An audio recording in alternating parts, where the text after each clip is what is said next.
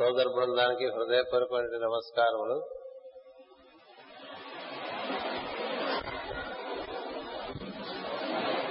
రెండు వేల పదహారు గురు పూర్ణిమ సత్సాంగత్యము. చివరి ఘట్టానికి చేరుకున్నాం. లోపల ఒక అరవై శాతం అప్పుడే ప్రయాణం అయినట్లుగా కనిపిస్తోంది. సభలో నలభై శాతం కనిపిస్తున్నారు. కొందరు ముందుగానే కొందరు ముందుగానే ప్రయాణమే వెళ్ళిపోయారు. మిగతా వారు తర్వాత ప్రయాణమే వెళ్తారు.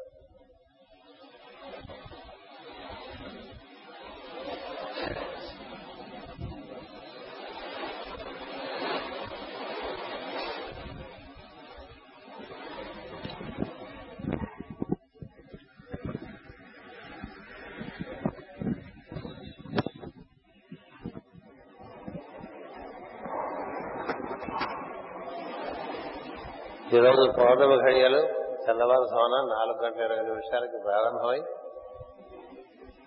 రేపు తెల్లవారుజామున నాలుగు గంటల చిల్లర సమయానికి పూర్తవుతుంది. అంచేది మనం పరిపూర్ణంగా ఈ తెల్లవారుజామున ఐదు ఐదు పావు నుంచి పూర్ణమైంది మన యొక్క ప్రార్థనలు ప్రవచనములు సాగినాయి. హోమాది కార్యక్రమములు. ఈ సాయంత్రం ఆరు గంటలకు మనం చేసే ప్రార్థనలో భాగంగా పూర్ణిమ ప్రార్థన కూడా చేయడం జరుగుతుంది.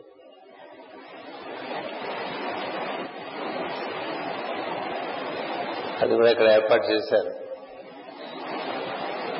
ఏడు గంటలకి మన కార్యక్రమం మాస్టర్ గారికి హారతితో ముగుస్తుంది ఎలాగో ప్రయాణమై వెళ్ళే కాలం కాబట్టి అందరూ భగవద్గీతలో కూడా ప్రయాణం గురించి చెప్పారు. ప్రయాణ ప్రయాణమై వెళ్ళేప్పుడు ఎవరు నన్ను తలుసుకుంటారో వారు సరాసరి నా దగ్గరికి చేస్తారు అని చెప్పి శ్రీకృష్ణుడు చెప్తాడు.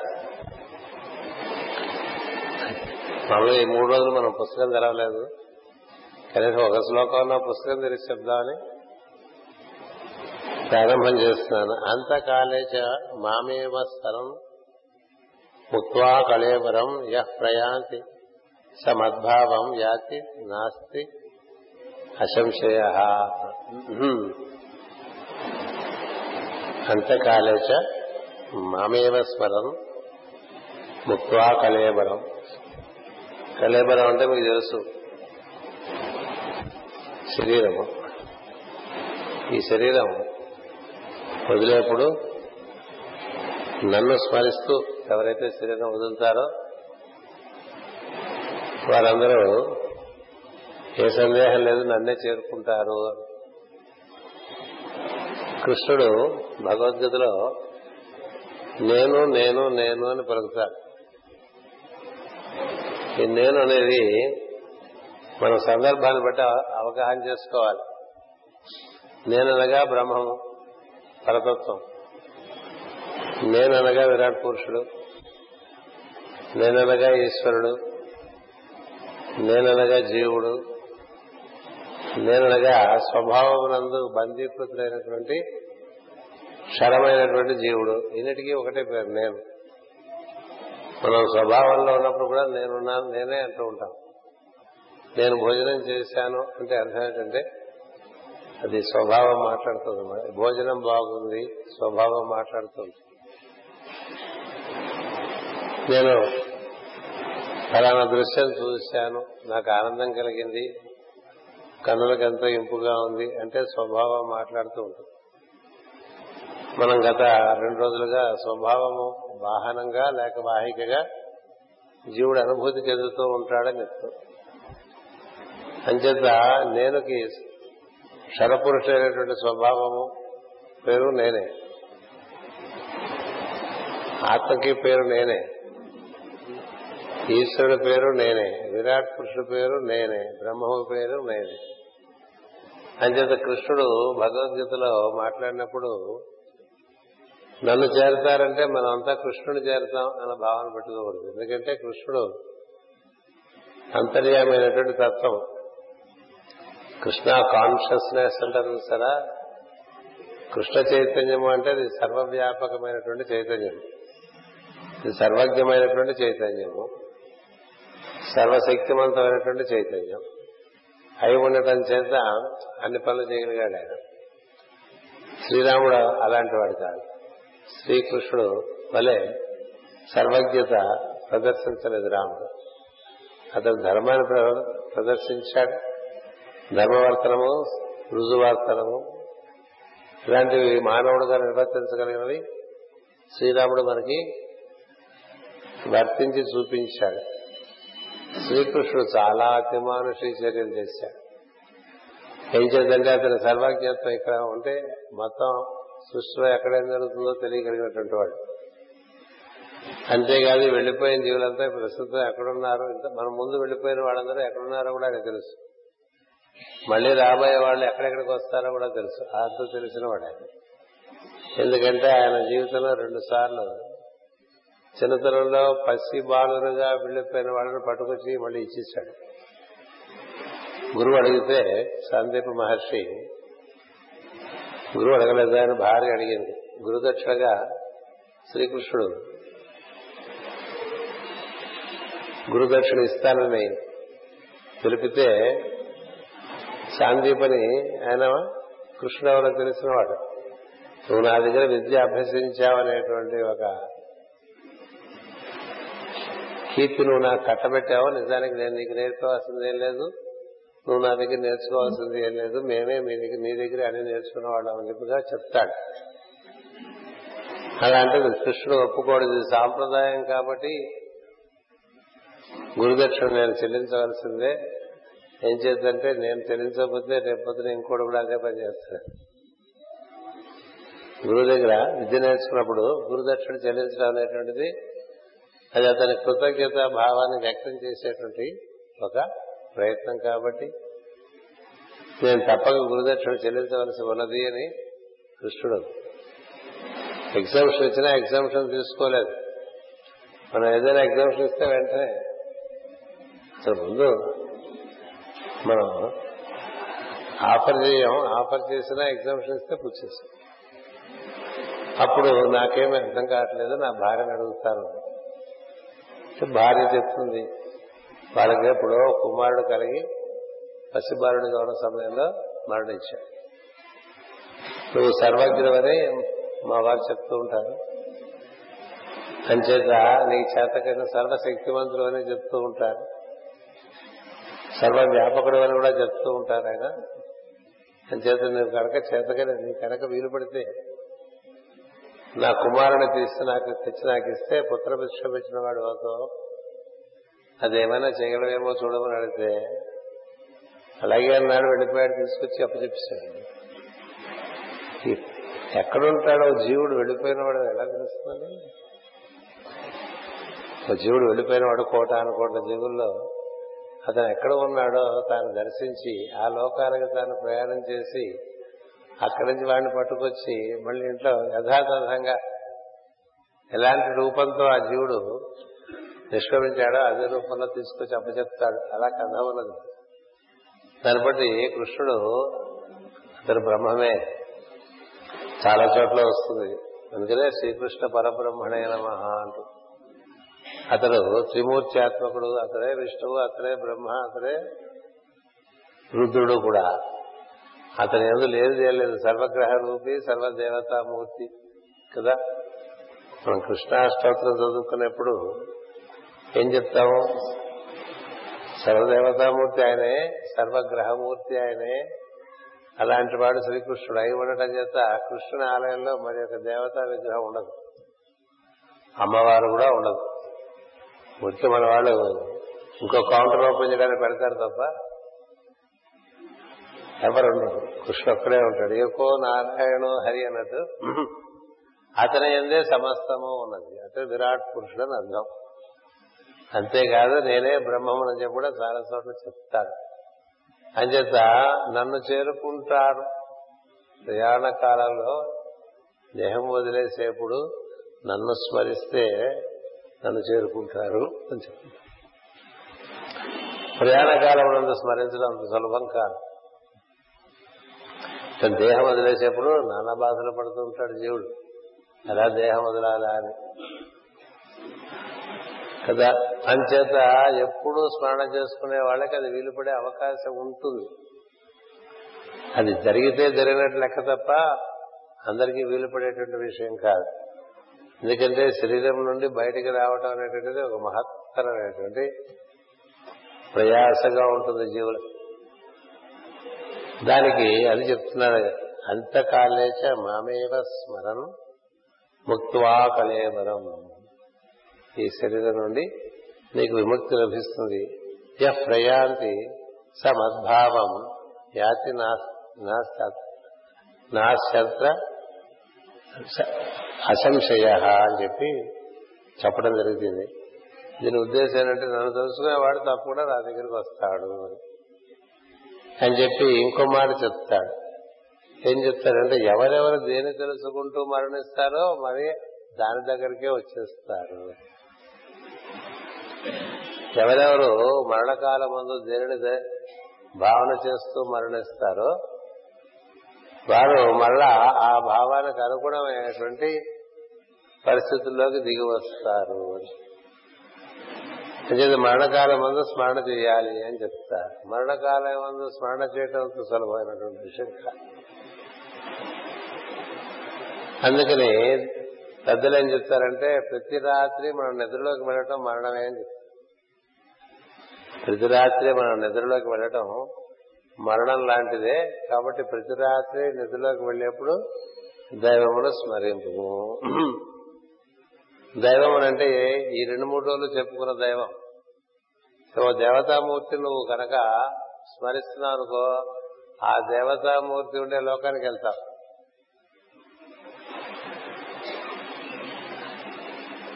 బ్రహ్మమును స్మరించుకుంటూ వెళ్ళావనుకో నిధిలోకి బ్రహ్మకు చేరేటువంటి అవకాశం ఉంటుంది అనమాట ఎవరెవరు ఏ ఏ లోకములకు బయట స్వర్గమును కూర్చి స్మరిస్తూ వెళ్ళామనుకోండి స్వర్గంలోకి వెళ్తాం. సమస్యల గురించి స్మరించుకుంటూ వెళ్ళామనుకోండి సమస్యలు పుట్టలోకి మళ్ళీ దిగి వస్తాం. ధనం గురించి ఆలోచించుకుంటూ నిద్రలోకి వెళ్ళామనుకోండి పొద్దునే మళ్ళీ ధనం గురించి ఆలోచన వస్తాం ఎలాంటి భావంతో నిద్రలోకి వెళ్తే అలాంటి భావంతోనే మళ్ళీ మేలుకుంటాం కాబట్టి ఎలాంటి భావంతో నువ్వు శరీరం వదిలితే తదనుగుణమైనటువంటి లోకంలో నువ్వు ప్రవేశిస్తావని చెప్తున్నాడు శ్రీకృష్ణుడు. ఇది చాలా ముఖ్యం సాధకులు. ఏం చేతంటే ఈ రెండు రోజులను చెప్పుకున్నాం మనం. సత్యలోకం వరకు అన్ని లోకాల్లోకి మనం వెళ్ళినప్పటికీ మళ్ళీ తిరిగి వచ్చేస్తూ. ఉంటాం స్వర్గంలోకి వెళ్ళిన వాళ్ళు కూడా తిరిగి వస్తూ ఉంటారు.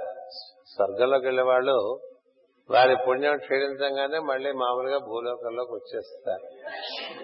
అంటే మనం చూడండి ఏదైనా బాగా పనిచేస్తే మన కంపెనీ వాడు మనకేదో యూరోప్కో అమెరికాకో లేకపోతే జపాన్కో మరీ చిన్న కంపెనీతో హాంకాంగ్కో టికెట్ కొనిచ్చేసి అక్కడ రోజువారీ ఖర్చులో కూడా డబ్బులు ఇచ్చేసి పంపిస్తే అది ఖర్చు అయిపోగానే మనం తిరిగి వచ్చేస్తుంది కదా. అలాంటిదే పుణ్యం కూడా. ఈ పుణ్యం కోసం చేయటం అనేటువంటిది ఒక అజ్ఞానం మనకు పుణ్యం వస్తుందని చేసే ధర్మ కార్యాలన్నీ ఆశించి చేసేటువంటి పుణ్యకార్యాలు కాబట్టి తదనుగుణమైనటువంటి లోకల్లో నీకు ఆ ఆనందం కొంతకాలం ఉండి ఆ తర్వాత నువ్వు కిందకు చేయడం దానికి మనకి పురాణాల్లో కథలు కూడా ఉన్నాయి. ఓ రాజుగారు చాలా తటాకాలు తవ్వించాట ఆ రాజ్యంలో తవ్వించేది చాలా మందికి నీటి బెడద లేకుండా అందరికీ నీరు అందేట్లుగా సౌకర్యం కల్పించాడు కల్పించి తర్వాత మరి కాలానుసారం ఆయనకి మరణం సంభవించింది.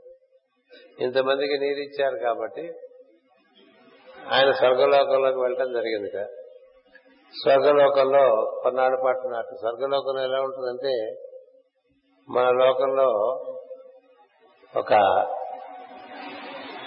సంవత్సరం ఆ లోకంలో ఒక రోజు.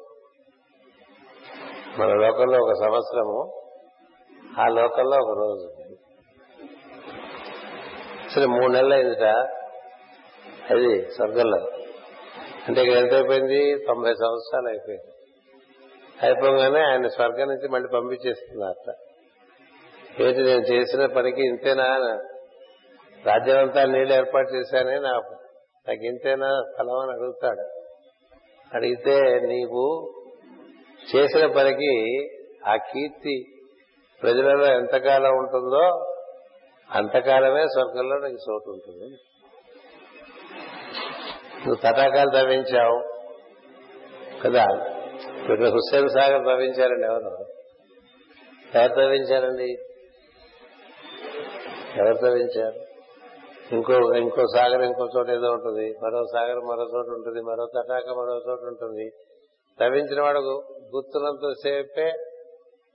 అంటే అది స్మరిస్తారు కదా ఆయన వల్ల కదా మనం నీళ్ళు తాగుతున్నాం ఆయన వల్ల కదా మనం నీళ్ళు తాగుతున్నాం ఈ రోజుల్లో ఎట్లా ఉంది? తవ్వేవాడు తవ్వగా ఏ నాయకుడు వాడి పేరు పెట్టుకుంటాడు.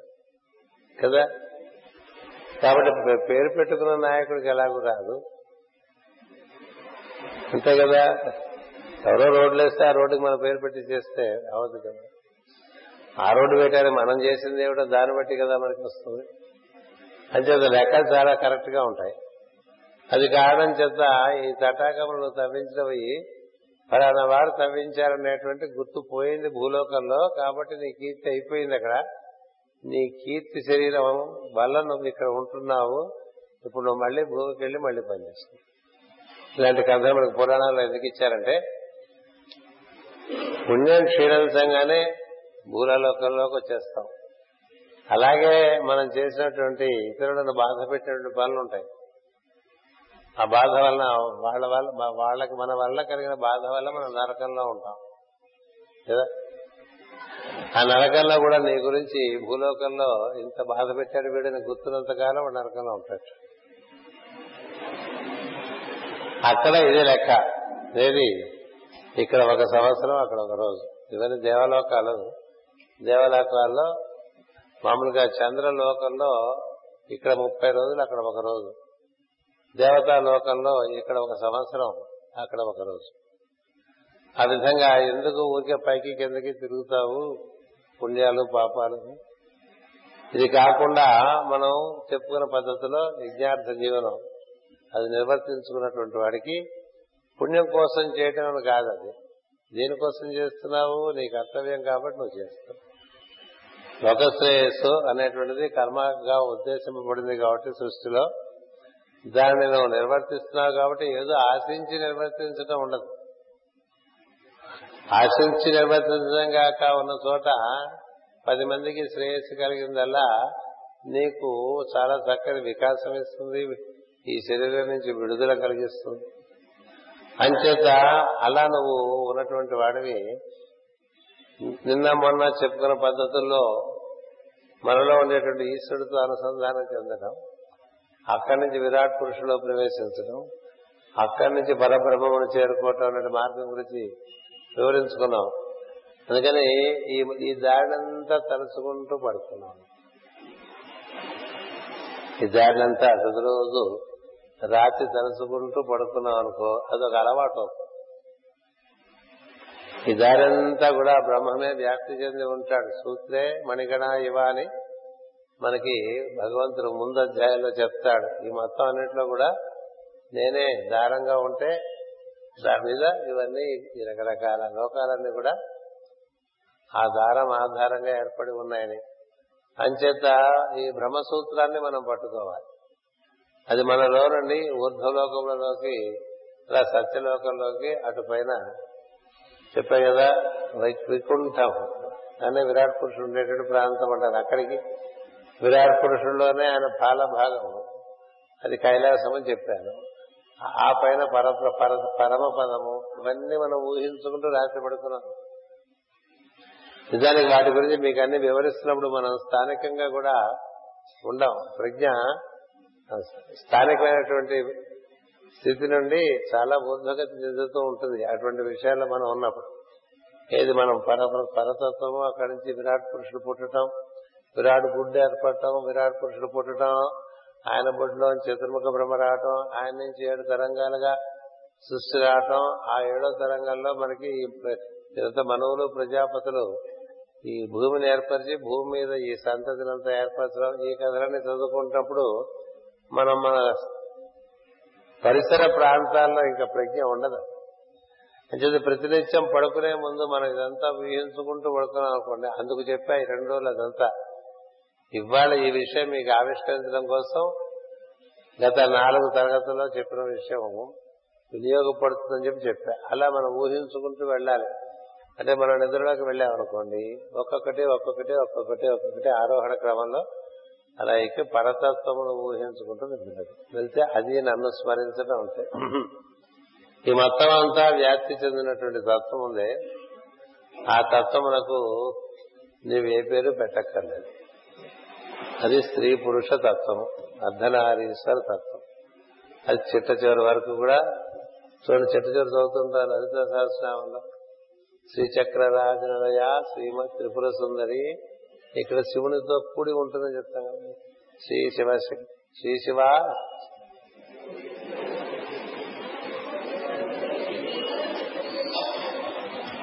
గట్టిగా అడుగు చెప్పట్లా? శివ చైతన్యంతో కూడి ఉండే అమ్మగారు శివ చైతన్యాన్ని చేరిపోతూ ఉంటుంది రోజు. అలాగే మన ఆ దారిలో నవావరణలు దాటి దశమం కదా. విరాట్ స్టెన్ అక్కడికి చేరిపోయి అక్కడికి వెళ్ళిపోయినట్టుగా అక్కడ స్పందనలతో కూడి ఉన్నట్టుగా భావన చేస్తూ నిధులకు వెళ్ళాలండి ఇలా ప్రయత్నం చేయాలి. ఏం చేద్దంటే మనం ప్రతిరోజు నిధుల్లోకి వెళ్తున్నప్పుడు ఏవో సమస్యలు ఏవో బాధలు వాటి గురించి ఆలోచించుకుంటూ నిద్ర పట్టక ఇటు తిరిగి అటు తిరిగి ఏదో కింద పడి ఏం చేసినా మళ్ళీ పొద్దున్న లేచిన తర్వాత కదా ఏమైనా చేయగలం? అంతవరకు ఏం చేయలేం కదా. కానీ మన మనస్సు సమస్యల నుంచి బయట మనస్సులో ఉన్నటువంటి ప్రజ్ఞ ఈ సమస్యల నుంచి బయటికి రాదు. ఇలా స్మరణ చేస్తే తప్ప. అంచేది ఇక్కడ నన్ను స్మరించినటువంటి వాడు ఈ విధంగా నన్ను చేరుకుంటాడు అని అన్నప్పుడు అంతకాలేశ అంటే ఋషులు మాస్టర్ గారు ఏం చెప్పారంటే అంతకాలం అంటే ఎప్పుడో చచ్చిపోయేప్పుడు ఒక బొకరా అప్పటికప్పుడు తలుచుకోవడానికి అవ్వదు. ప్రతిరోజు రాత్రి నిద్రపోవడం అనేటువంటిది అంత్యకాలమే. ఎందుకంటే ప్రజ్ఞకు అంత్యకాలమే అది వెళ్ళి ఎక్కడో చేరిపోతుంది. మనకు ప్రజ్ఞ ఉండదుగా రాత్రి నిద్రలో. అది చాలా నిద్రాణమై ఉంటుంది. ఇంకా స్పందన మాత్రం నడుస్తూ ఉంటుంది. అందుకని ప్రతిరోజు ఈ కార్యక్రమం చేసుకోవచ్చు అని మాస్టర్ గారు ఒక మనకి ఒక సులువు ఇచ్చారు. ఏం చేద్దంటే ఈ ఎవడు అంత్యకాలేచ మరణ సమయం నందు మామేవ నన్నే స్మరన్ స్మరించిన వాడై కలేవరం దేహమును ముక్త్వా విడిచి ప్రయాంతి వెడలుతున్నాడో సహా వాడు మద్భావం నా భావమును యాంతి పొందుతున్నాడు అట్ట ఈ విషయమునందు సంశయ నా అస్తి లేదు సంశయము లేదు. అంచేది మనకి ఈ సులువు నేర్చుకోవాలండి రాత్రి దేవుని స్మరించి పడుకున్నవాడు పొద్దున దేవుని స్మరిస్తూ లేస్తాడు. రాత్రి మీరు ఏ భావం చిట్ట చివరిలో మీకు మిగులుతుందో ఆ భావంతోనే పొద్దునే నిద్ర లేస్తారు ఏం సందేహం లేదు.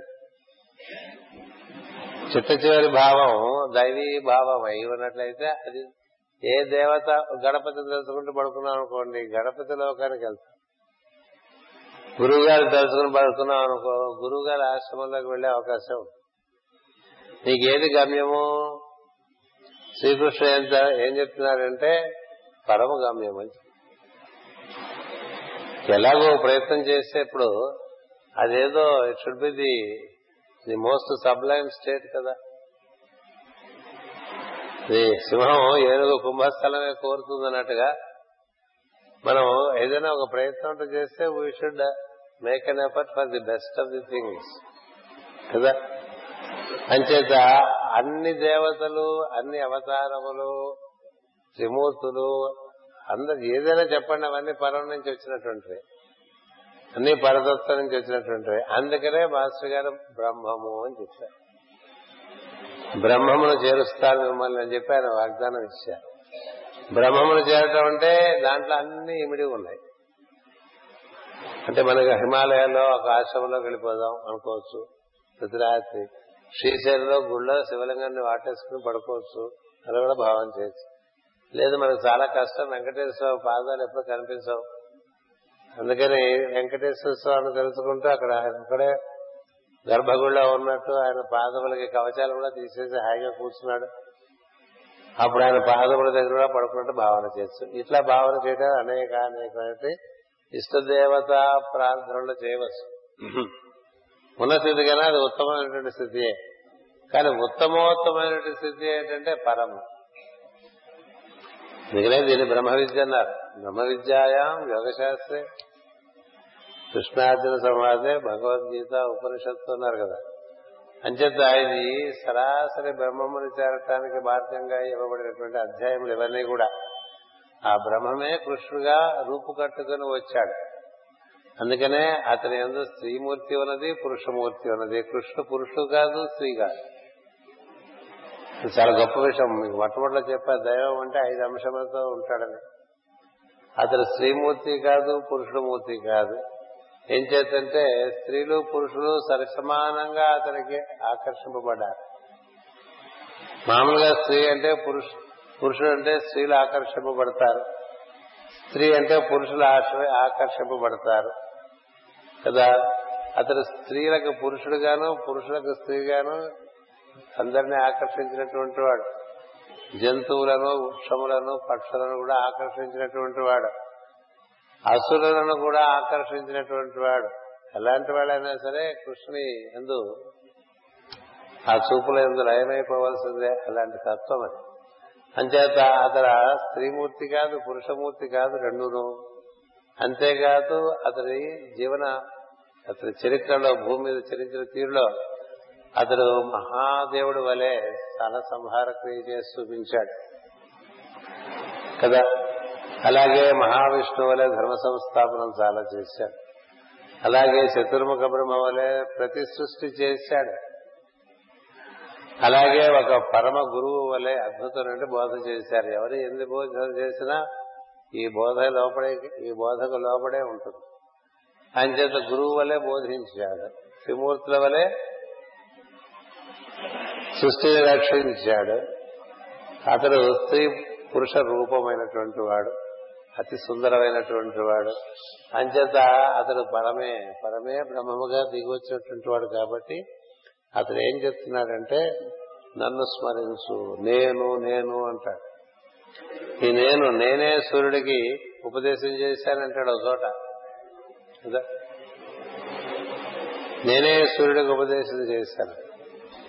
సూర్యుడు ఉపదేశం చేయటం ఏంటి అని అడుగుతా అర్జునుడు అప్పటి సూర్యుడు నువ్వు నాశ నేను ధనుర్మాసంలో పుడితే నువ్వు శ్రావణ మాసంలో పుట్టావు. ఇద్దరిది ఒకటే సంవత్సరం కూడా దాదాపు. మహాయితో సంవత్సరం ఆయన శ్రీముఖనామ సంవత్సరం అనుకుంటే ఇది పార్థివనామ సంవత్సరం. అంచేత ఎక్కువ మరి నువ్వు ఎప్పుడు సూర్యుడికి నేను చెప్పానంటే నేను ఎట్లా నమ్మని అంటాడు. అంటే అప్పుడు నేనంటే ఏమిటో చెప్తాడు. నేను ఎప్పుడూ ఉన్నటువంటి వాడిని. నువ్వు ఎప్పుడు ఉన్నటువంటి వాడివే కానీ నీకు నువ్వు గుర్తులేవు నాకు నేను ఎప్పుడూ గుర్తుంటాను. అలాంటి శ్లోకాలు ఎన్నో భగవద్గీత నిండా ఉంటాయి. అంటే కృష్ణుడు ఏ ప్రజ్ఞగా ఈ భగవద్గీత బోధించారంటే మనం చూస్తున్నటువంటి కేవల సుందరాకారుడైనటువంటి కృష్ణమూర్తి కాదు. ఇది పరతత్వమే ఆ విధంగా ఆయన నుంచి ఈ వ్యాఖ్య చేసిందని దీన్ని భగవద్గీత అన్నారు. అంటే భగవంతుడే తెలిపినటువంటి బోధ. అయి ఉండడం చేత నన్ను చేరటం అంటే తత్వమును చేరటం అని అర్థం ఇక్కడ. తత్వమును చేరటం. అందుకనే కృష్ణ చైతన్యం ఎప్పుడూ ఉంది సృష్టిలో. అది రూపు కట్టుకుని కొన్నాళ్ళు ప్రవర్తించి కొంతమందికి బాగా ఉల్లాసం కలిగించి చక్కని ఉత్తేజం కలిగించి ఉద్ధరించి మళ్ళీ ఆ రూపం అదృశ్యమైంది. కదా? ఇప్పటికీ భక్తిగా ఆరాధించే వారికి ఆ విధంగా కనిపించిన సందర్భాలు కూడా ఉన్నాయి. అందుచేత ఈ శ్లోకం చదువుకున్నప్పుడు నన్ను చేరుతారంటే కృష్ణుని చేరుతారు అనేటువంటి భావన రూపాత్మకమైనటువంటి తత్వంగా భావించకుండా పరమును భావించాలి. ఇంకొక మాట ఏం చెప్పాడంటే యం యం వా అపిస్మరన్ భావం త్యజంతే కళేబరం తమే వైతి కౌంతేయ సదా తద్భావ భావిత అన్నాడు. అంటే ఎవడు యం ఎవడు యహ ఎవడు అంతే అంత్యకాలం ముందు యం యం భావ భావం వా ఏ ఏ భావములను స్మరి స్మరణ తరచుచూ కళేబరం దేహమును త్యజంతి విడుచుతున్నాడో సం వాడు సదా ఎల్లప్పుడూ తత్ ఆ భావమును భావిత భావించుతున్నవాడై ఆ భావమునే పొందుతున్నాడు అని. మనం చెట్టు చెడు వరకు కూడా ఏవో చేయవలసిన పనుల భావాలతోనే నిద్రపోతూ ఉంటాం రాత్రి కదా. ఇంకా కొంత జరిగినవి ఇంకా జరగవలసినటువంటివి మనకున్న సమస్యలు ఏవేవో భావాలు వస్తుంటాయి చెట్ట చెడుకి సమస్యలు నిద్రపోతూ ఉంటాం. కదా. మీకు ఎన్నైనా ఉండండి సమస్యలు ఎన్నైనా ఉండండి బాధలు. మనం చేయవలసినటువంటిది ఏమిటయ్యా అంటే చిట్ట చివరికి. చిట్ట చివరి కంటే ప్రతి రాత్రి అని అర్థం. అది చిట్ట చివరి ఆ రోజుకి. ప్రయాణ కాలం ప్రతి రాత్రి ప్రయాణ కాలమే అనుకోమంటుంది యోగం. ఈ రాత్రికి మనం వెళ్ళిపోవటానికి సిద్ధంగా ఉండాలటండి. అది యోగ సాధకుని యొక్క సంసిద్ధత. వస్తావా అంటే నేను రెడీ అని చెప్పేట్టుగా ఉండాలి అదేలాగండి ఇంకా నాకు పిల్లలు చదువుకుంటున్నారు ఆడపిల్ల పెళ్ళి చేయాలి ఇంకా ఏవో చాలా కార్యక్రమాలు ఉన్నాయి అనేట్టుగా ఉండడట యోగి. ఏం చేత? అన్ని నిర్వర్తిస్తూ ఉంటాడు కానీ దేని ఎందు తగ్గులు కొని ఉండడు. అందుచేత ఎప్పటికప్పుడు సంసిద్ధత అనేటువంటిది ఒకటి కావాలి యోగికి. రెండవది ఏం చెప్తారంటే రోజు నీ మూలంలోకి వెళ్ళిపో. నీవు నేను అనేటువంటిది ఆత్మ. అతని యొక్క స్వభావం అతని అక్షర పురుషుడిగా ఉంటుంది. ఈ ఆత్మ తన మూలంలోకి వెళ్ళిపోవాలి.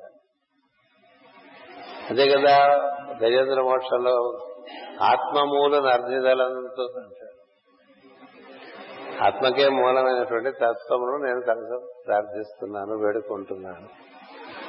అలా భావన చేసుకుంటూ నిద్రలోకి వెళ్ళాలండి. సహస్రారం వరకు మనం భావన చే- భూమధ్యం వరకు వెళ్ళి అక్కడి నుంచి సహస్రారము నందు ఈ ప్ర- పరమ పరాశక్తి లేక పరతత్వంతో కూడి ఉన్నట్టుగా భావన చేసుకుంటూ నిద్రలోకి వెళ్ళమని తర్వాత చెప్తాడు. ఇంచేత ఆ విధంగా మనం భావన చేయాలి. మరొక భావన నువ్వు ఏ భావంతో నిద్రలోకి వెళ్తావో ఆ భావంతో ఎలా నిద్రలోకి లేస్తావో అదే విధంగా చిట్ట చివరికి ఏ భావంతో నువ్వు మరణిస్తావో అంటే శాశ్వతంగా శరీరం వదిలేస్తావో తదుగుణ తదనుగుణమైనటువంటి పరిస్థితుల్లోకి నువ్వు మళ్ళీ దిగి వస్తావు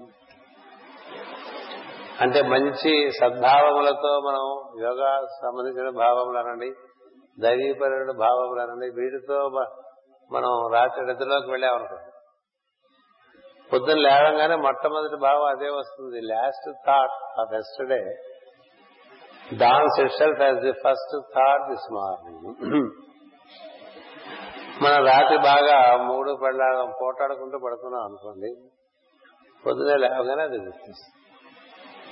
అది రాత్రి ఏదో సమస్యల గురించి మనం భావన చేస్తూ పడుకున్నాం అనుకోండి పొద్దున లేవగానే ఆ సమస్య గుర్తొస్తుంది. రాత్రి పడుకున్నప్పుడు చాలా బ్లడ్ ప్రెషర్ ఎక్కువగా ఉంది. నిద్ర పట్టట్లేదు అనుకుంటూ ఈ బ్లడ్ ప్రెషర్ ఎలా తగ్గించుకోవాలి. ఇలాంటి భావాలతో పడుకున్నాం అనుకోండి. పొద్దునే లేవగానే గుర్తొచ్చేది బ్లడ్ ప్రెషర్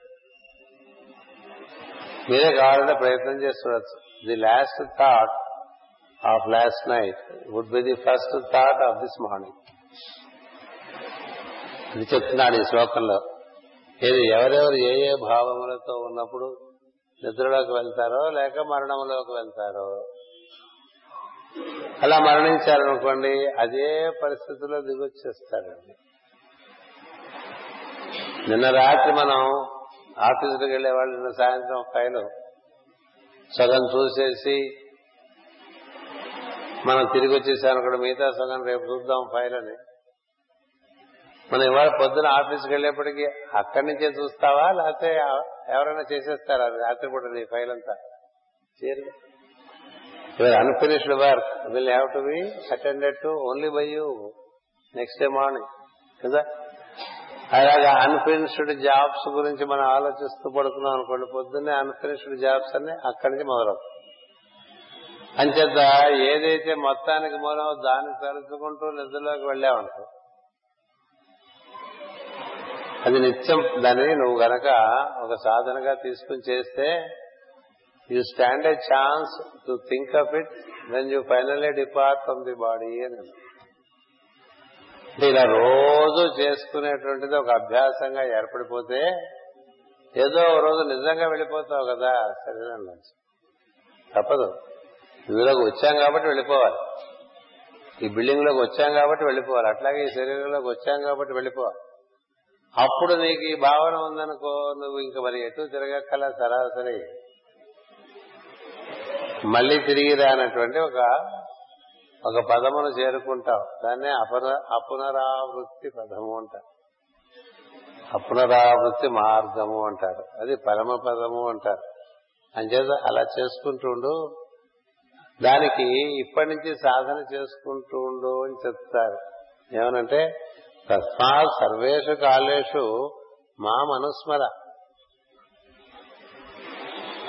తస్మాత్ సర్వేషు కాలేషు తస్మాత్ అంటే తస్మాత్ జాగ్రత్త తస్మాత్ జాగ్రత్త అని వింటూ ఉంటాం కదా. తస్మాత్ అంటే అందువలన అని అర్థం.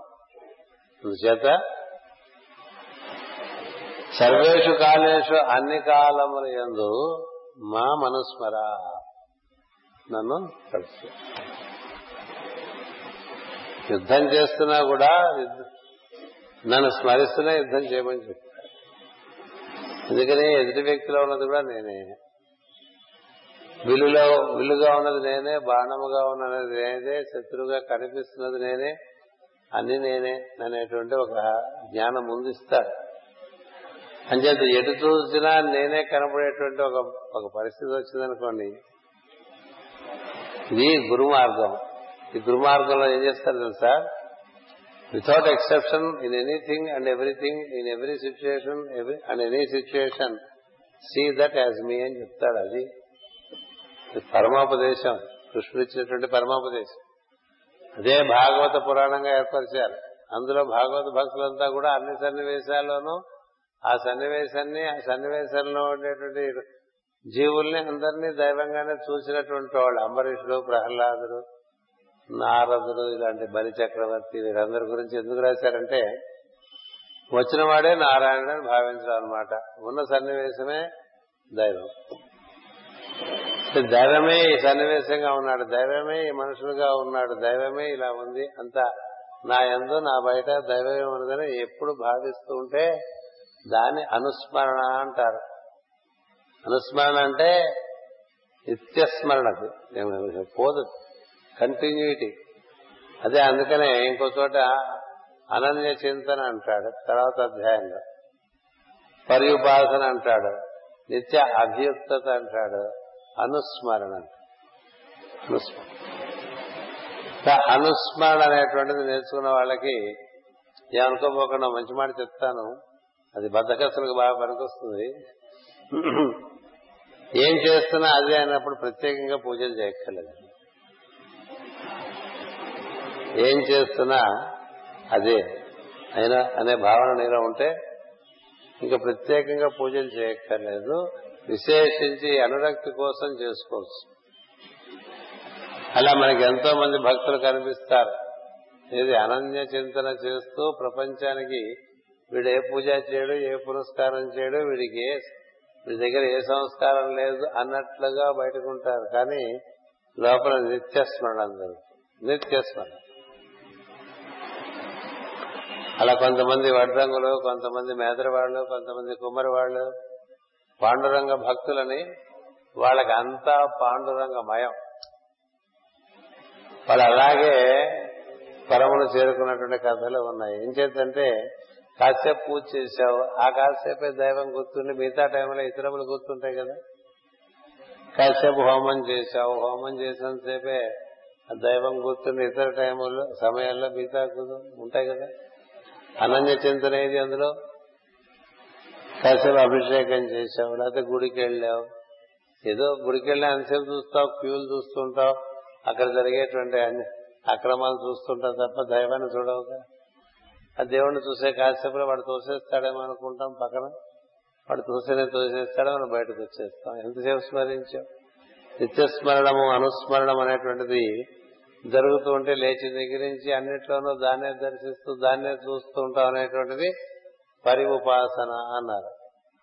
పరి ఉపాసన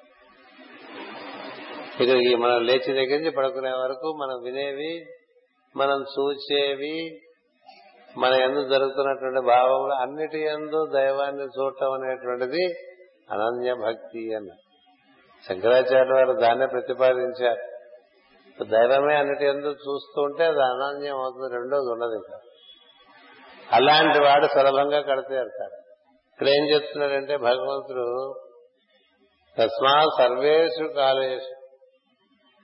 అన్ని కాలముల ఎందు ఉన్నాడండి. అన్ని కాలముల ఎందంటే నిద్ర పోయేటువంటి సమయం తప్ప ఇతర సమయములన్నిటి ఎందు నీకు ఇంకా మెలకుగా ఉన్నంతసేపు నీకు గుర్తుండాలి. ఏది? అదే ఇది అదే ఇది అదే ఇది. అదేంటే పరము. పరమను అదే అన్నారు. తత్ అన్నారు. ఓం ఇది ఏ తత్ అని చెప్పి మనకి కఠోపనిషత్తులో మంత్రం ఇస్తారు. ఓం ఇది ఈ కనబడుతున్నదంతా అదే. ఇది అదే. అదే ఇది. అదే ఇది. అదే ఇది అదే ఇదిగా ఉందని.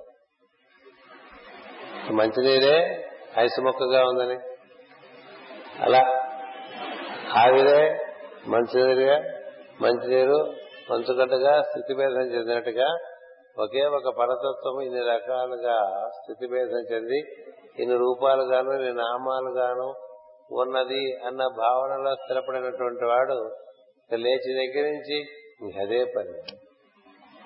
ఏ పని చేసుకుంటున్నా అదే పని. బుట్టలు అడుగుతున్నాడు అనుకోండి ఆ బుట్టలేటువంటి పదార్థం ఈ అల్లిక గాని ఏం కాలేదులేండి. మైత్రి మహర్షి నేను కూడా బయలుదేరుతాను రా అంటున్నాడు. అంచేత ఆ విధంగా స్మరణ ఎప్పుడు నిత్యం ఉంటే ప్రత్యేకించి చేయవలసినటువంటి ఏం లేవు. నాకు హోమ మంత్రాలు రావే అన్న బాధ లేదు. నాకు షోడశోపచార పూజ చేయడం చేత కాదే అన్న బాధ లేదు. నేను అభిషేకం చేయడానికి నాకు రుద్ర నమ్మకం చమకం రాదే అన్న బాధ లేదు. వృత్తి నువ్వు ఎక్స్ట్రా స్పెషలైజేషన్స్ చేసుకుని అప్పుడప్పుడు ది బేసిక్ జనరల్స్ మర్చిపోతూ ఉంటారు. అవి చేశామనేటువంటి ఒక దీంట్లో. అది ఒక అనురక్తిలోంచి అవి పుట్టుకొచ్చినాయి. కానీ జరగవలసింది ఏంటంటే అన్నిటి ఎందు అన్ని వేళల ఎందు అన్ని అన్ని కాలముల ఎందు కాలములు అంటే వేళలే. అన్ని కాలముల ఎందు అన్ని దేశముల ఎందు అన్ని నామముల ఎందు అన్ని రూపముల ఎందు ఈ నాలుగే కనిపిస్తాయి కాలము దేశము రూపము నామము వీటన్నిటి నిండా అదే నిండి ఉంది. అది ఉండటం బట్టే అది అట్లా ప్రవర్తిస్తాం లేకపోతే అది ప్రవర్తించేదేం లేదు. అదే చైతన్యంగా ప్రవర్తిస్తోంది అదే స్పందనంగా ప్రవర్తిస్తోంది. ఈ స్పందనాత్మకుడి చైతన్యం కారణంగా మిగతా చిల్లర పనులు మూడు చేసుకుంటూ ఉంటాం మనం. అంచేత అలా మనం భావన చేస్తున్నాం. దాన్ని అనుస్మర అంటారు. అందుకని కృష్ణుడు మొత్తం భగవద్గీతలో అభిషేకం చేస్తే ఉత్తమం అని ఎక్కడ చెప్పలేదు. చెప్పాడా? హోమం చేస్తే చాలా బాగుంటుందని చెప్పాడా? చెప్పలేదు. ఏం చెప్పాడు? నిత్యస్మరణ. నిత్యస్మరణ నిత్యస్మరణ అంటే ఒక నాలుగు ఆడించడం కాదు. చూస్తున్నది దైవం తెలియటమే. చూస్తున్నది దైవం. మనం ఎవరన్నా మాట్లాడుతుంటే వింటుంటే వాళ్ళలోంచి వాళ్ళలో దైవం. వినపడేది దైవం కనపడేది దైవం. కనపడేదంటే రూపాలే కదా. ఏ రూపమైనా దైవమే. నీకు ఇష్టం లేని వాడి రూపంలో కూడా దైవం ఉన్నాడు. అన్ఫార్చునేట్లీ కదా? అన్ఫార్చునేట్లీ మనకి ఇష్టం లేని వాడి రూపంలో కూడా దైవం ఉంటాడు. వాడు రోజు కనిపిస్తూ ఉంటాడు. కదా? అప్పుల వాడి రూపంలో దైవం ఉంటాడు. ఎవరి రూపంలో ఉన్నాడు? దోమ రూపంలో శివ రూపంలో పంది రూపంలో మనకి ఇష్టం లేని జంతువులు కీటకముల రూపంలో కూడా ఉన్నాడు కదా. ఇలా దర్శిస్తూ ఉండేటువంటి వాడికి స్మరణ జరుగుతూ ఉన్నట్లే. స్మరణ అంటే అది జ్ఞప్తి అని ఉండటమే కదా ప్రజ్ఞకి. ప్రజ్ఞల తనకి ఇష్టమైన వాళ్ళ తరపడ్డప్పుడు ఇష్టమైన వాళ్ళని చూస్తాడు తప్ప దైవాన్ని చూడు. నువ్వు కొడుకుని చూసామనుకోండి కొడుకు గుర్తొస్తాడు తప్ప దైవం గుర్తొస్తాడు అలాడు అలాగే మనకి ఇష్టం లేని వాడు కనబడితే ఇష్టం లేని తనం గుర్తొస్తుంది తప్ప దైవం కనపడదు. అంచేత ఏమవుతుందంటే ఉన్నది దైవమే మనం చూడటంలో తేడా. అదే శంకరాచార్య గారు చెప్పారు జగత్తు మిథ్య కాదు నువ్వు చూసే జగత్తు మిథ్య నువ్వు చూసే జగత్ నీ నీతో సహధర్మ చర్యం చేస్తున్నటువంటి స్త్రీ అందు నువ్వు నీ భార్యను చూడటానికి భార్య అంటూ ఒకటి అక్కడ ఉంటుందా? ఉండదు కదా? స్త్రీయే కదా? అందులో నీకు భార్య కానీ ఎక్కడ కనిపిస్తుంది? కుమారుడు కూడా ఒక మానవ రూపమే కదా. అందులో కుమారుడు ప్రత్యేకంగా ఏం కనిపిస్తుంది? నువ్వు ఆపాదించుకున్నటువంటి భావమే కదా. నువ్వు ఆపాదించుకున్న భావంతో నువ్వు ఎక్కువ ప్రతిస్పందిస్తున్నావు తప్ప అక్కడ ఉన్న దృశ్యంతో నువ్వు ప్రతిస్పందించట్లేదు. అందుకనే శంకరులు ఉన్నది సత్యం నువ్వు చూస్తున్న జగత్తు మిథ్య ఉన్నది సత్యం. అందుకనే ఇబ్బంది పెట్టేవాళ్ళ రూపంలో కానీ సదుపాయాలు ఏర్పరిచేవాడి రూపంలో కానీ సౌకర్యమైన సన్నివేశాల్లో కానీ అసౌకర్యమైన సన్నివేశాల్లో కానీ అక్కడ ఉన్నది నేనే అని చూసేటువంటిది నిజమైనటువంటి సాధన అవుతుంది. ఇక మిగతావన్నీ హుళక్కెన్ ఇప్పుడు మనం వెళ్ళామండి ఏదో దర్శనం చేసుకుంటామండి. ఎంతసేపు ఉంటుందండి దాని గురించి భావం కాసేపు. కదా? గురు పూజలకు వచ్చాం ఇక్కడేవో అన్ని విషయాలు విన్నాం. కాసేపు ఎక్కువ రోజు కన్నా కొంత ఎక్కువసేపు ప్రార్థన చేసుకున్నాం. ఎంతసేపు ఉంటుంది? పూజ చేశాం పెళ్ళ పెళ్ళ పెళ్ళ పెళ్ళ పెళ్ళ పూజ చేసేస్తాం రేపు. దుర్గా పూజలు వచ్చినాయనుకోండి మూడు గంటలు నాలుగు గంటలు హోరా హోరీ. మహా సంగ్రామం లాగా సాగిపోతుంటాయి ఈ పూజలు. అది అయిపోయిన తర్వాత నవరాత్రులు అంటే ఇక సమరమే అన్నట్టుగా జరుగుతాయి పది రోజులు కదా? అయిపోయిన తర్వాత ఏమిటి నీ సహజ స్థితి ఏమిటి? సహజముగా నీవు దైవస్మరణలో ఉన్నావా? అలా ఊరికే పొంగినట్టు పాలు పొంగినట్టు పొంగి మళ్ళీ పొంగులో పాలు ఉండవు తెలుసా? పొంగులో పాలు ఉంటాయండి ఆ పొంగు తీసి అలా ఇస్తే నోట్లో పెట్టుకుంటే ఏమీ ఉండదు గాలే కదా? పాల నరుగులో పాలు లేవు కదా? అందుకనే మా చిన్నతనంలో పాలు పోసేవాడు. పిండేప్పుడే చాలా ఫోర్స్గా పిండేవాడు గిన్నెలోకి. ఎందుకంటే ఆ పాలు గిన్నెలోకి పడుతున్నప్పుడే బోల్డ్ నరుగు వచ్చేసేట్టుగా పిండేవాడు వాడు. పిండి మనకేం చేశాడు? ఏం చేస్తాడు? మనకి ఏదో ఇన్ని కొలత ప్రకారం పోస్తాడు కదా?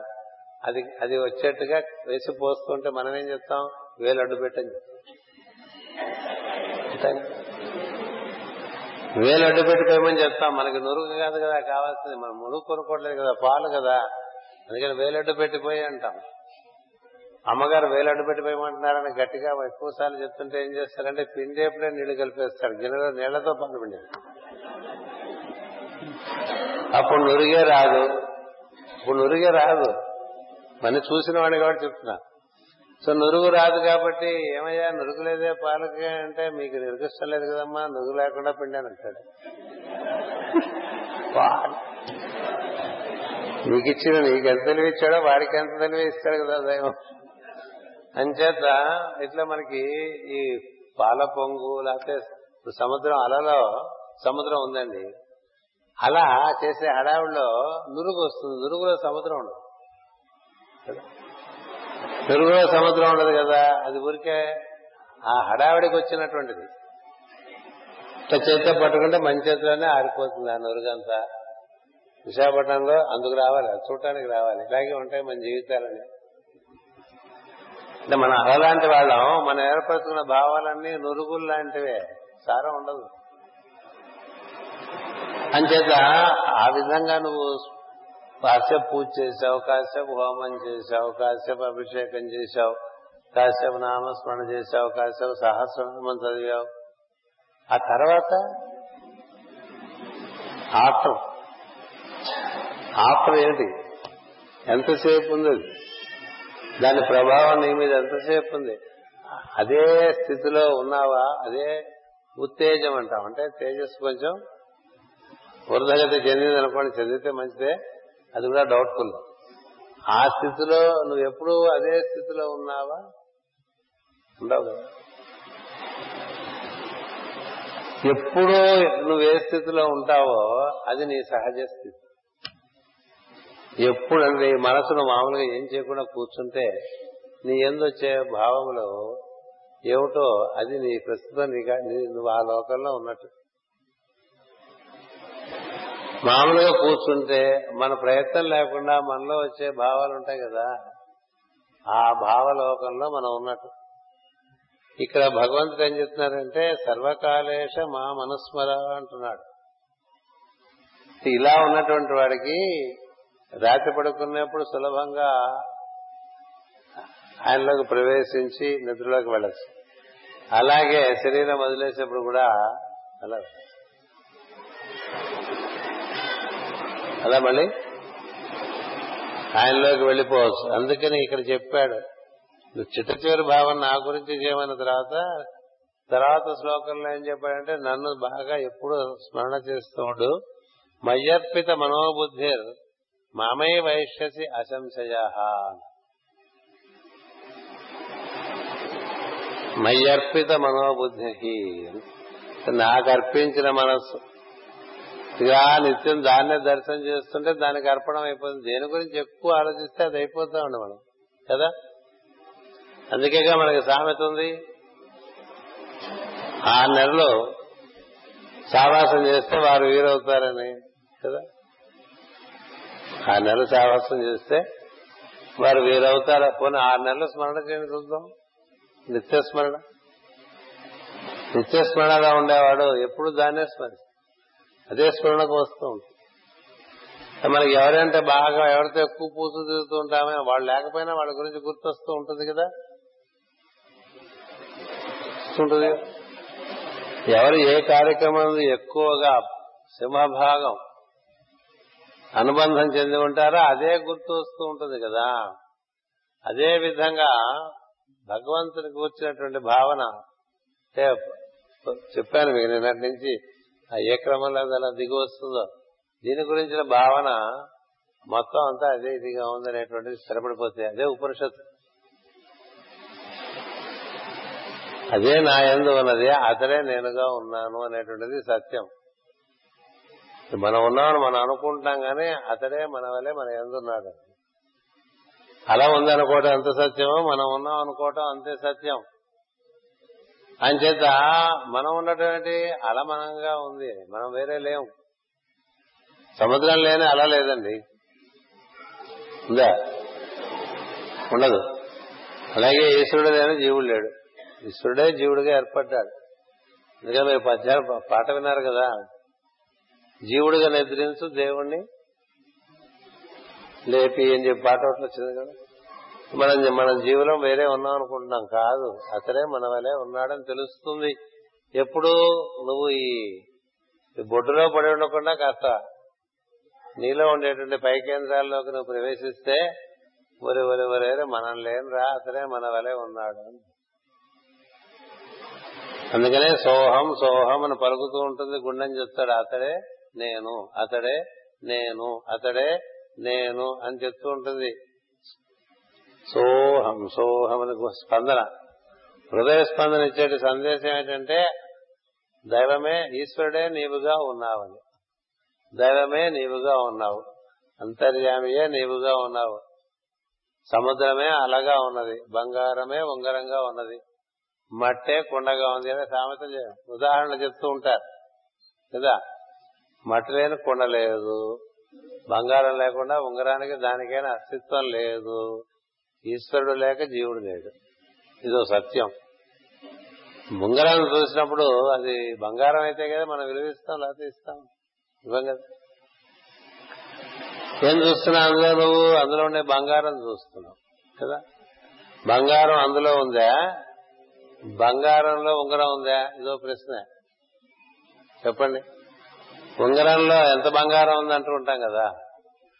ఉంగరంలో బంగారం ఉండాలంటే ముందు ఒకటి ఉంగరం అనేటువంటిది ఒకటి ఉండి అందులో బంగారం చొప్పించి ఉండాలి.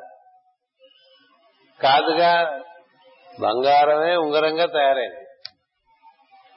బంగారమే ఉంగరంగా తయారైంది కాబట్టి ఈశ్వరుడే జీవుడిగా తయారయ్యాడు. స్థితి భేదమే. ఇది కాస్త బాగా ఆలోచన చేసుకుంటూ ఉండాలి. ఇటువంటి విషయాల మీద బాగా విచారం జరగాలి. బంగారమే ఉంగరమైనట్లు ఈశ్వరుడే జీవుడయ్యాడు అని తెలియాలి. ఆ ఈశ్వరుడే చీమగాను దోమగాను గేదెగాను ఆవుగాను. మనకు కనిపించేవన్నీ అవే. ఈశ్వర రూపాలే. ఈశ్వర సర్వభూతానామం. పుట్టినవాడు అనేది ఉంది ఈశ్వరుడు? అంచేది ఈశ్వర దర్శనం చేయటం అనేటువంటిది ఒక ఒక అభ్యాసంగా చేయాలి అంతేగాని కాసేపు మన ఇంట్లో దేవుడు గుళ్ళ గుడుగుడు గుడుగుడు అని బయటకు వచ్చి మళ్ళీ వెనకడ కొన్న వేళ మాను కదరా సమస్యనట్టుగా ఉంటాం మనం మామూలు కదా మన స్వభావంలో దైవీ స్వభావం ఎందుకు అవుతుంది అవ్వదు కదా. కారణం ఏంటంటే అది అక్కడికి లిమిట్ చేసి మనం మళ్ళీ మామూలుగా ఉంటూ ఉంటాం. ఈ మామూలుగా పశుప్రాయంగా ఉండేటువంటి స్వభావంలోకి మళ్ళీ జరబడకుండా అదే దైవీ స్వభావముని ఎందు స్థిరపడాలంటే దైవీ స్మరణ బాగా జరుగుతూ ఉండాలి. స్మరణ చేయమంటే పనులన్నీ మానేసి స్మరణ చేయమని చెప్పలా నువ్వు చేస్తున్న పని రూపంలో దైవాన్ని చూడాలి. అలా కొంతమంది ఊరికే నాలుగు ఆడిస్తూ ఉంటారు.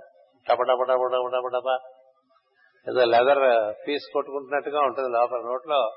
ఓ లెదర్ పీస్ కొట్టుకున్నట్టుగా ఆడిస్తుంటారు దానివల్ల ఉపయోగం లేదు. నువ్వేం చూసినా అదే కనబడటమే స్మరణ. నువ్వేం చూసినా అదే కనబడాలి. అదే వినపడాలి. ఇది అదే కదా అని తెలుసుండాలి అది స్మరణ.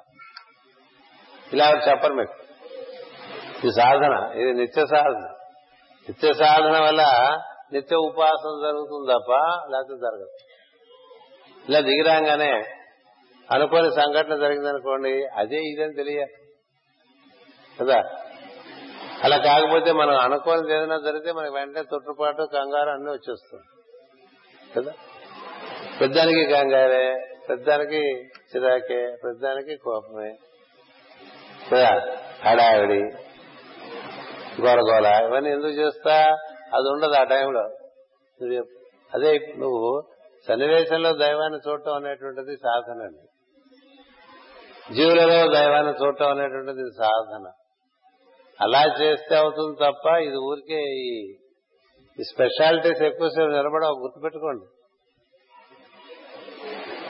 గుర్తుపెట్టుకోండి. బాగా అభిషేకం చేయొచ్చు. ఆ తర్వాత మళ్ళీ అభిషేకం చేసే లోపల నీకు ఎంత కనబడుతుంది ఎంత వినబడుతుంది దైవము? చెప్పండి. హోమం చేశావు మళ్ళీ హోమం చేసావు లోపల. ఒక ప్రార్థన చేశావు మరల ప్రార్థన చేసే లోపల ఎంత కనిపించాడు దైవం? ఈ మధ్య కాలంలో కనిపించాడా? మనం బ్రేక్ఫాస్ట్ చేసినప్పుడు దైవం ఉన్నాడా మన భావంలో భోజనం చేసేప్పుడు దైవం ఉన్నాడా భావంలో బట్టలు కట్టుకునేప్పుడు దైవం ఉన్నాడా భావంలో పళ్ళు తోముకునేప్పుడు ఉన్నాడా? మంచం మీద పడుకునేప్పుడు ఉన్నాడా? టెలివిజన్ చూస్తున్నప్పుడు ఉన్నాడా? ఉన్నాడు. నువ్వు చూస్తున్నావా లేదా అని. నీకున్నాడా లేదా అని. కదా? ఏం చేస్తున్నా ఉండాలి. టెలివిజన్ చూస్తున్నాం అనుకోండి అండర్ కరెంట్గా అదే ఇదని గుర్తుండాలి. అదే మంచిది రాస్తున్నాడు గుర్తున్నాడా? అదేగా పద్యం. మటిమటికి చెప్తూ ఉంటా. పానీయంబులు త్రావుసును కుడుతును హాస నిద్రాదులు చేయుసును అంటే ఏంటి ఆ నాలుగేనా? ఇంకా మిగతా ఇప్పుడు ఉండక్కర్లేదా అంటే అన్ని అని చెప్పడానికి కొన్ని ఉదాహరణ మంచినీళ్ళు తాగుతుంటే మంచినీళ్ళ రూపంలో ఉన్నాడు. ఆ మంచినీళ్ళ అందించే గ్లాసు రూపంలో ఉన్నాడు. నీ చేతి రూపంలో అందులో బలంగా ఉన్నాడు. నీ నాలుక మీద నీరు పడుతున్నప్పుడు రుచిగా ఉన్నాడు. నువ్వు గుటక వేస్తుంటే గుటక వేసే ప్రజ్ఞగా ఉన్నాడు. గుటక పడకపోతే గుడక పడాలని రోజులు ఎక్కడుందండి? ఇదే చెప్తాడు గుహ్యకుట్ట. గుటక వేసేవాడుగా నేనే ఉన్నాను గుహ్యకుడుగా అంట అంచేత ఇవన్నిటిగా తానే ఉన్నదాన్ని మనం చూడటానికి మనకి కళ్ళుండాలి. కన్నులు ఉంటామంటే ఈ కన్ను మన చర్మచక్షు కాదు కావాల్సింది ప్రజ్ఞ.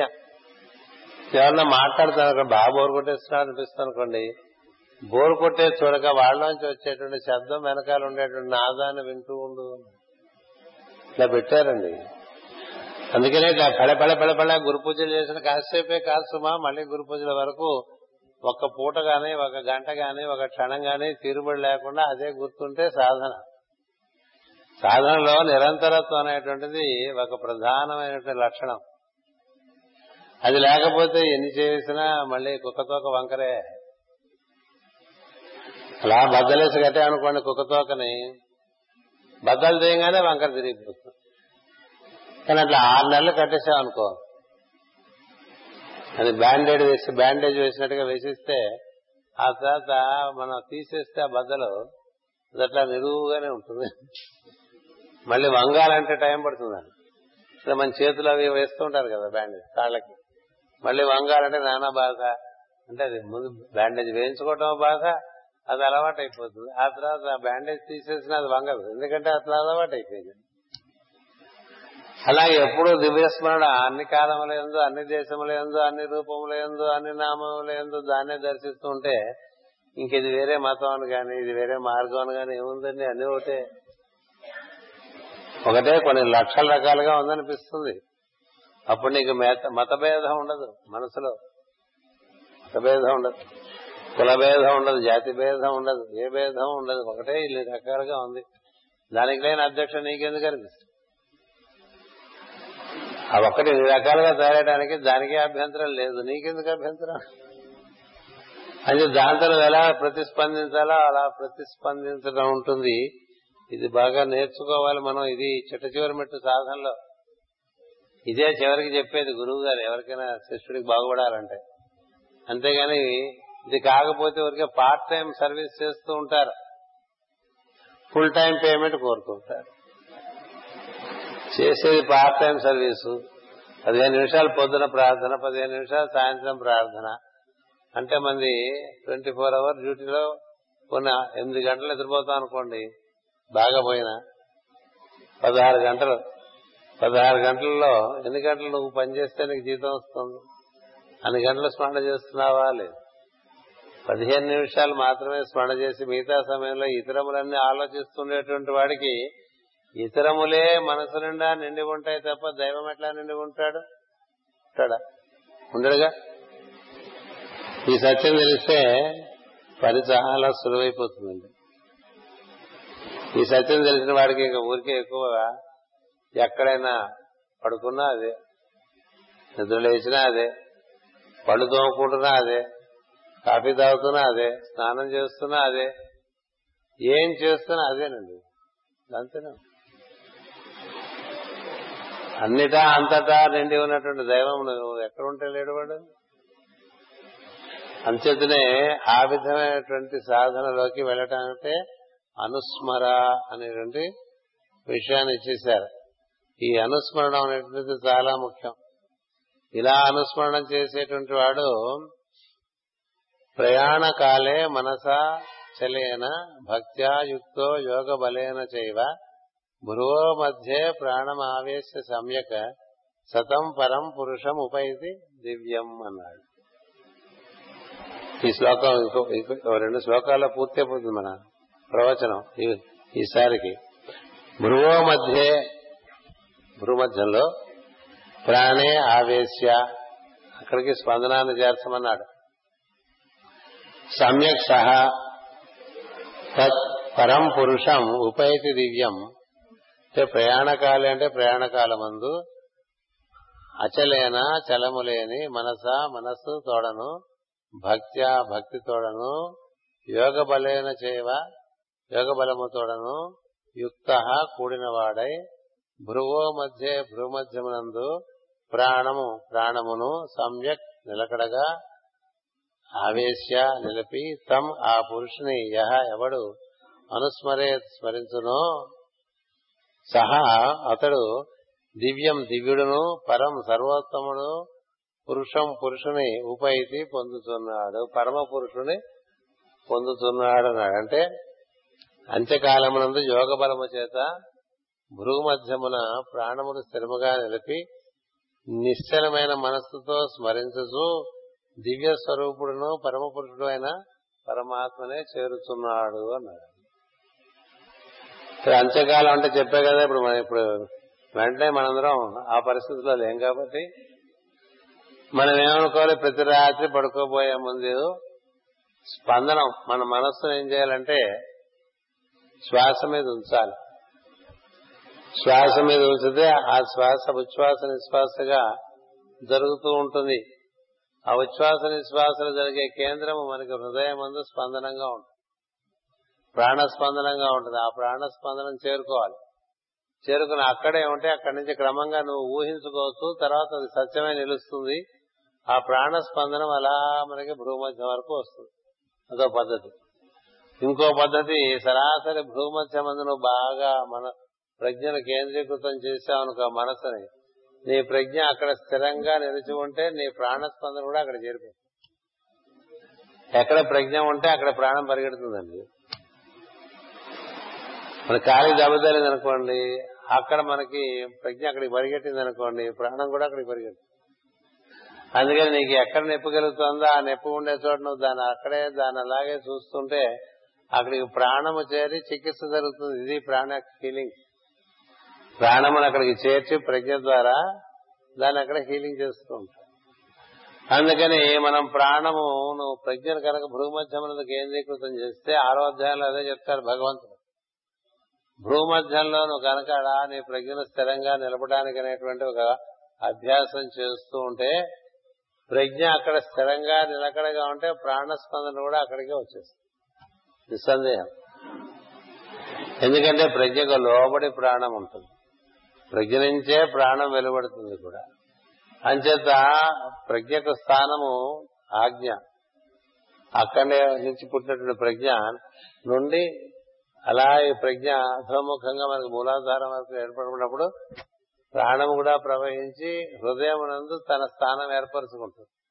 అంచేత నువ్వు ఎప్పుడైతే ప్రజ్ఞను భృగుమధ్యమంది ఉంచుతావో ఉంచుతావో ప్రాణం కూడా అక్కడికే వస్తుంది. అక్కడ నిలిపితే నిలిపి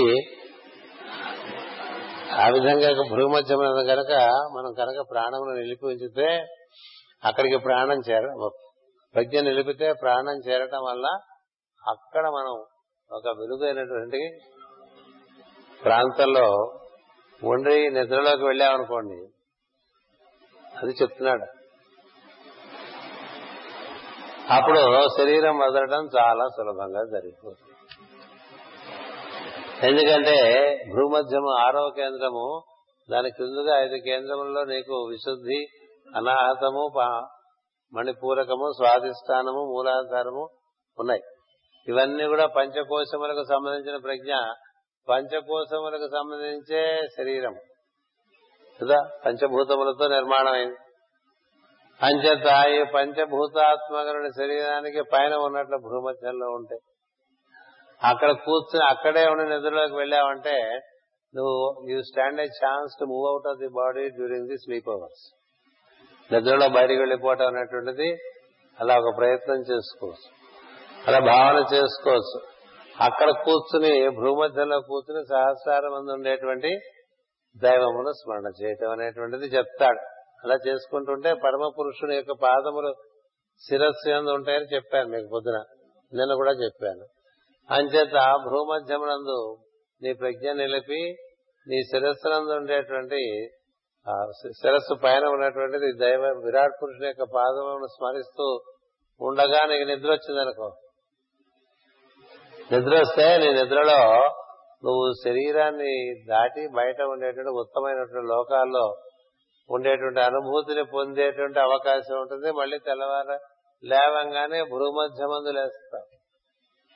లేచి మళ్ళీ శరీరంలోకి ప్రవేశించేటువంటి ప్రయత్నం జరుగుతుంది. అందుకని చేత ఇతను ఇక్కడ ఏం చెప్తున్నారంటే ప్రయాణ కాలే మనసా అచలేన భక్త్యా యుక్తో యోగ బలైన చైవ భ్రువో మధ్యే ప్రాణమావశ్య సమ్యక్ సతం పరం పురుషముపైతి దివ్యం అన్నారు. ఇలా చదివేస్తే మన ఎవరికి సంస్కృతం సరిగా రాని వాళ్ళం కాబట్టి. టీకా కూడా చదువుకుని తాత్పర్యం కూడా చదువుకోవాలి కదా. అంతేగా? అంచేత టూకీగా చెప్పేది ఏంటంటే నువ్వు ఇది ప్రతి ప్రతినిత్యం ఈ యోగ సాధన చేయమంటున్నాడు. అది ఒక బలంగా తయారవ్వాలి నీలో. ఏంటి ఇక్కడ చెప్పారు భ్రువ మధ్య ప్రాణం ఆవేశ సమ్యక్ ఎలా భక్తితో చేయమంటున్నాడు యోగ బలం చేత చేయమంటున్నాడు అక్కడ ప్రజ్ఞను నిలబెట్టమంటున్నాడు. యోగ బలం చేత భక్తి చేత అక్కడ నీ ప్రజ్ఞను బాగా నిలబెట్టి ఉంటే అక్కడ కూర్చుని నువ్వు పరమైనటువంటి దైవను భావన చేస్తున్నావు అనుకో సహస్రారమునందున్నటువంటి దైవమును అప్పుడు నీకు చాలా సులభంగా దేహం నుంచి బయటకు వచ్చేటువంటి అర్హతను సంపాదించుకుంటావు. అదొక విషయాన్ని ఇక్కడ ఆవిష్కరించి అటుపైన ఇంకొక మాట చెప్తున్నాడు. రోజు అది పడుకునే ముందు చేసే పని. ధ్యానం అప్పుడు కూడా అదే పని చేయొచ్చు. ఇంకొక సులువు చెప్తున్నాడు. సర్వదర్వ సర్వద్వారాన్ని సంయమ్య మనోహృది నిరుధ్య మూర్ధ్య ధ్యాయాత్మన ప్రాణం అస్థితో యోగధారణం. సర్వ ద్వారాన్ని సంయమ్య యోగధారణం అన్నాడు. అని ఏం చెప్తున్నంటే అన్ని ద్వారములను ద్వారాలను ఇక్కడికి వెళ్తే ఈ పైన ద్వారాలు లేవు. పొద్దున ఈ ద్వారాలని చెప్పా కదా? అన్ని ద్వారములను వాటి నుంచి బయటకు వచ్చి నిగ్రహించి మనస్సును స్థిరముగా హృదయమునందు చేర్చి హృదయం నుంచి భూమధ్యానికి తీసుకురమ్మంటున్నాడు. అది ప్రాణమును ఆశ్రయించి చేసేటువంటి పని. రెండు రకాల ధ్యానాలు చెప్తాడు శ్రీకృష్ణుడు.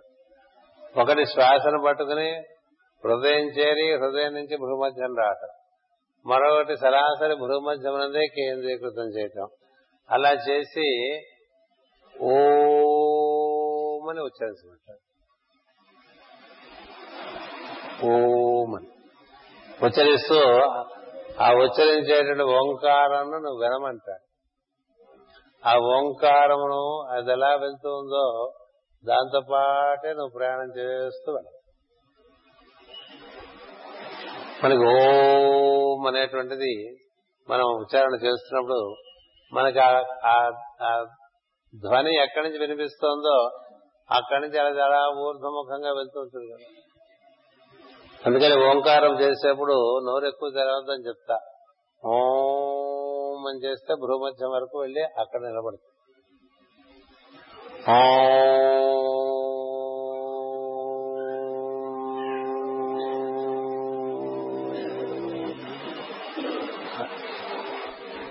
అలా చేస్తున్నటువంటి నిశ్వాసంతో పాటు చేసేటువంటి ఉచ్చారణ కదా అది?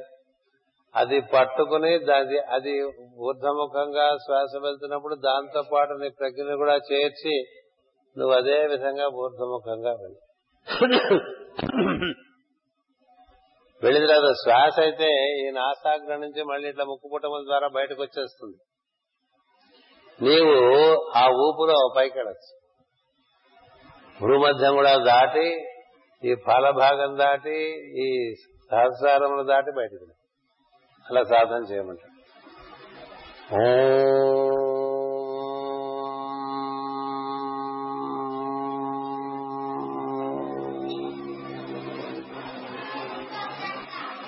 అలా పలుకుతున్నాం.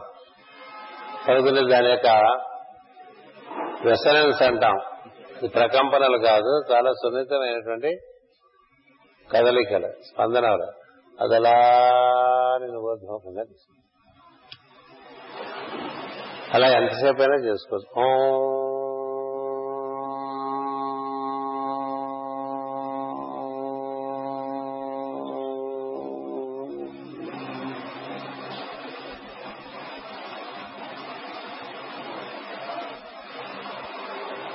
ఈ విధంగా సాధన చేయమని చెప్తారండి శ్రీకృష్ణుడు. ఇది ఎందో అధ్యాయంలో ఉంది. పదమూడవ శ్లోకం. ఓం ఇత్యేకాక్షరం బ్రహ్మ వ్యాకరన్ మామనుస్మరన్. యహ్ ప్రయాంతి త్యజన్ దేహం స యాంతి పరమాం గతిం అన్నాడు ఇది ఇది ఆ మొత్తం అధ్యాయానికి కీలక సూత్రం కీలకమైనటువంటి శ్లోకం. ఏమిటంటే దాని అర్థం అక్షర పరబ్రహ్మ స్వరూపమైన ఓంకారమును ఉచ్చరించు ఆ ఓంకారమునకు అర్ధ స్వరూపుడను నిర్గుణ బ్రహ్మమును ఆయన నన్ను చింతించుచు దేహత్యాగం అనర్చువాడు మోక్షమును పొందును అన్నాడు. ఇంక గొడవే ఉంది అంటే ఉచ్ఛ్వాస ఆధారంగా దాంతో నాదాన్ని చేర్చి ఓం అనేటువంటి నాదాన్ని అది ఊర్ధముఖం చెందుతుంటే వాయువు ముక్కుపుటముల ద్వారా బయటకు వచ్చినా నీవు హృదయం నుంచి బయలుదేరి ఆ నాదంతో పాటు అలా సహస్రారం వరకు వెళ్ళి అక్కడి నుంచి బయటికి వెళ్ళిపోతున్నట్టుగా భావం చేయాలి. శబ్దాన్ని పంపించేయకూడదు గుర్తుపెట్టుకోండి అది తేడా. శబ్దాన్ని మనం అలా ఓం పంపించేయటం కాదు. శబ్దం ఆ నాదంతో పాటు మనం కూడా వెళ్ళాలి. ఆ నాదమే మనకు ఆధారంగా మనం అదే మనకు ఆసరాగా మనం పైకి వెళ్తాం అందుకని ఓం అని అని వినాలి ముందు. ఆ వింటూ ఉంటే అది ఊర్ధముఖంగా వాయువు ఆ నాదాన్ని తీసుకువెళ్తుంటే ఆ నాదంతో పాటు నీవు కూడా అంటే నీ ప్రజ్ఞని నువ్వంటే ప్రజ్ఞావంతుడివే గను అంచేత ఆ ప్రజ్ఞ కూడా అలాగా ఆకాశంలో కలిపి ఇది ఒక సాధన చేయమన్నాడండి. ఇలాంటి సాధన చేస్తే ఏం జరుగుతుందంటే అక్షరమేమో పరము అయినటువంటి బ్రహ్మమును నువ్వు చేరుతావు ఇది అనునిత్యం మనం సాధనగా చేసుకోవచ్చు. ఇది ఎంతో చక్కగా మాస్టర్ గారు మీకు వినిపించింది. ఈ పుస్తకం మూడు రోజులు తెస్తున్నా ఎప్పుడు తెరవలేదు కదా. ఇది ఎప్పుడు చెప్తానో నాకే తెలియదు అందుకని నేను రోజు పట్టుకొస్తూ వచ్చా. ఇది మీకు ఒకసారి వినిపిస్తాను ఎంత బాగా మాస్టర్ గారు చెప్పారో. ఇది చదివిన దగ్గర నుంచే ఓంకారం చేస్తూ ఉంటే చాలా తేడా వచ్చింది. తేడా అంటే మంచి మార్పు వచ్చింది మనలో. మొట్టమొదటిసారి నాకు ఇలా మంచి మార్పు వచ్చినట్టుగా గమనించాను. ఒకైనా నీ ఓంకారం ఇతరుల ఓంకారం కన్నా వేరుగా ఉంటుందని చెప్పాను ఓ పండితుడు మీ ఓంకారం ఇతరుల ఓంకారం కన్నా వేరుగా ఉంటుంది. మీరేదో ఓంకార సాధన చేశారంట. ఓంకార సాధన చేయటం అంటే ఏం లేదు. ఓంకారం అని అంటూ వినాలి. అది ఎప్పుడు తెలుస్తుంటే మాస్టర్ గారు బాగా ఓంకారం చేస్తున్నప్పుడు ఒక ఆయన వచ్చి మీరు ఓంకారం బాగా చేస్తారు మాస్టర్ గారు అంటే లేదు నేను వింటూ ఉంటానని చెప్పాడు ఆయన ఓంకారం చేయటమే కాదు నేను చేసే ఓంకారం వింటూ ఉంటానన్నారు. వింటూ ఉంటే ఆ వింటూ ఉండటం చేత ప్రజ్ఞ అది వెళ్ళే దారిలో నువ్వు కూడా వెళ్తావు. అది దాన్ని పంపించేసి నువ్వు- ఇక్కడే ఉండిపోతే ఉపయోగం లేదు. కాశీకి టికెట్ అమ్మేసినట్టుగా. కాశీకి టికెట్ మనం రోజు కాశీకి టికెట్ అమ్మేసాం అనుకోండి రైల్వే కౌంటర్లో కూర్చుని వారణాసికి టికెట్ ఇచ్చేస్తున్నాం అనుకోండి మనం వారణాసి వెళ్ళినట్టు కాదు కదా. ఏదో రోజు టికెట్ పట్టుకుని మనం కూడా వెళ్ళాలి కదా. కౌంటర్లో చేపెట్టి వారణాసికి టికెట్ ఇవ్వండి అంటే ఒక టికెట్ ఇస్తుంటే అవతల నుంచి వాడు మీరు ఎప్పుడన్నా వెళ్ళారా వారణాసి? అని అడిగితే ఏం చెప్తా? "ఆ, వెళ్ళారండి ఇంకా టైం రాలేదండి. అంచేత ప్రతినిత్యం ఓంకారంతో నువ్వు అలా ఊర్ధముఖంగా అందుకనే ఓంకారానికి అత్యంత ప్రాధాన్యత ఇచ్చారు ఋషులు. అత్యంత ప్రాధాన్యత. ఓంకారమును ఉచ్చరింపము. ఇది నోటితో గాక శ్వాసతో గాక మనస్సుతో గాక మొత్తముతో ఉచ్చరింపు ఇంత బాగా రాశారు. ఇప్పుడు నోటితో దాక తెరిచినట్టుగా తెరిచి ఆమ్ అంటూ ఉంటారు. అది ఊరికే ఒక పశువు పలికినట్టుగా ఉంటుంది. నోటితో కణించి రాకూడదు. ఓంకార నాదం. నాసల్ సౌండ్ అవ్వాలి ఆ ఆమ్ అని నోర తిరగకూడదు ఆ నోరు తెచ్చానా చూడండి మీరే. ఆ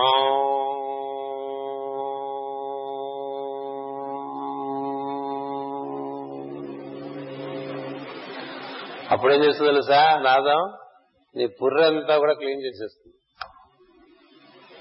పుర్రలో ఉంది? మెదడు ఉంది. మెదడంతా క్లీన్ చేసేస్తుంది. మొత్తం అంతా ఎలక్ట్రిఫై చేసేస్తుంది. ఎలక్ట్రిఫికేషన్ అంతుంది దాంట్లో. నిత్యం చేసి చూసుకోండి. ఆ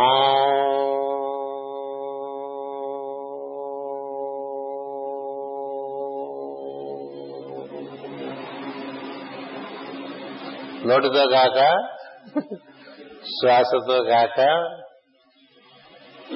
మనస్సుతో కాక నీవుగా నేను అనేటువంటి ప్రజ్ఞ దాన్ని పట్టుకుని పైకెళ్ళిపోవటం ఇక్కడ చెప్తున్నారు. అనుస్మరణ అంటే అది. దాన్ని అనుసరించాలి స్మరిస్తూ దాన్ని అనుసరించుకుంటూ వెళ్ళాలి. దాదాపు నూట ఎనిమిది వాక్యాలు రాసిచ్చా ఓంకారం గురించి మీకు. కదా? ప్రతినా ప్రతినావానికి వెనకాల ఓంకారం అనుస్మరణము చేయము అని ఓంకారం యొక్క మహత్యమును చెప్తూ వచ్చా నూట ఎనిమిది. అంటే పన్నెండు తొమ్మిదిలో తొమ్మిది సంవత్సరాల పాటు కదా?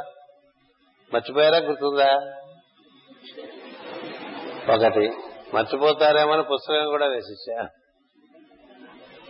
పుస్తకం కొని ఊరికే మనం షెల్లో పెట్టేసుకుంటాం షెల్లో కానీ దాని ఉద్దేశం ఏంటి? ఓంకారమును అనుస్మరణ చేయము. ఓంకారమును అనుస్మరణ చేయము.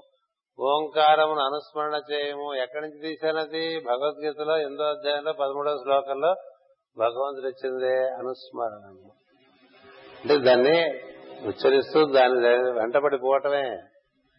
సావిత్రిదేవి కనుక అట్లా వెంటబడిపోయినట్టు వెంటబడిపోతే అది పరమను చేరుస్తుందండి.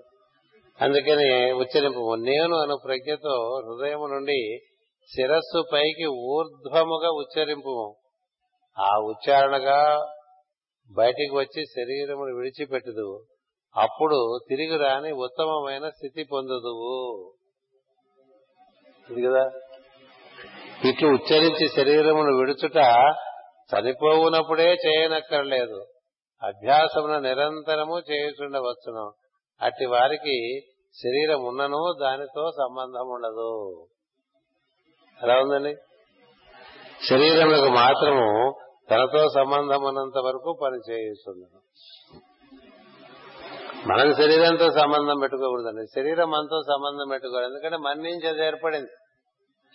మన మన నుంచి ఏర్పడిన వాటి ఎందు మనం ఆశ్రయం తీసుకోవటం అంటే అది చాలా దరిద్రం.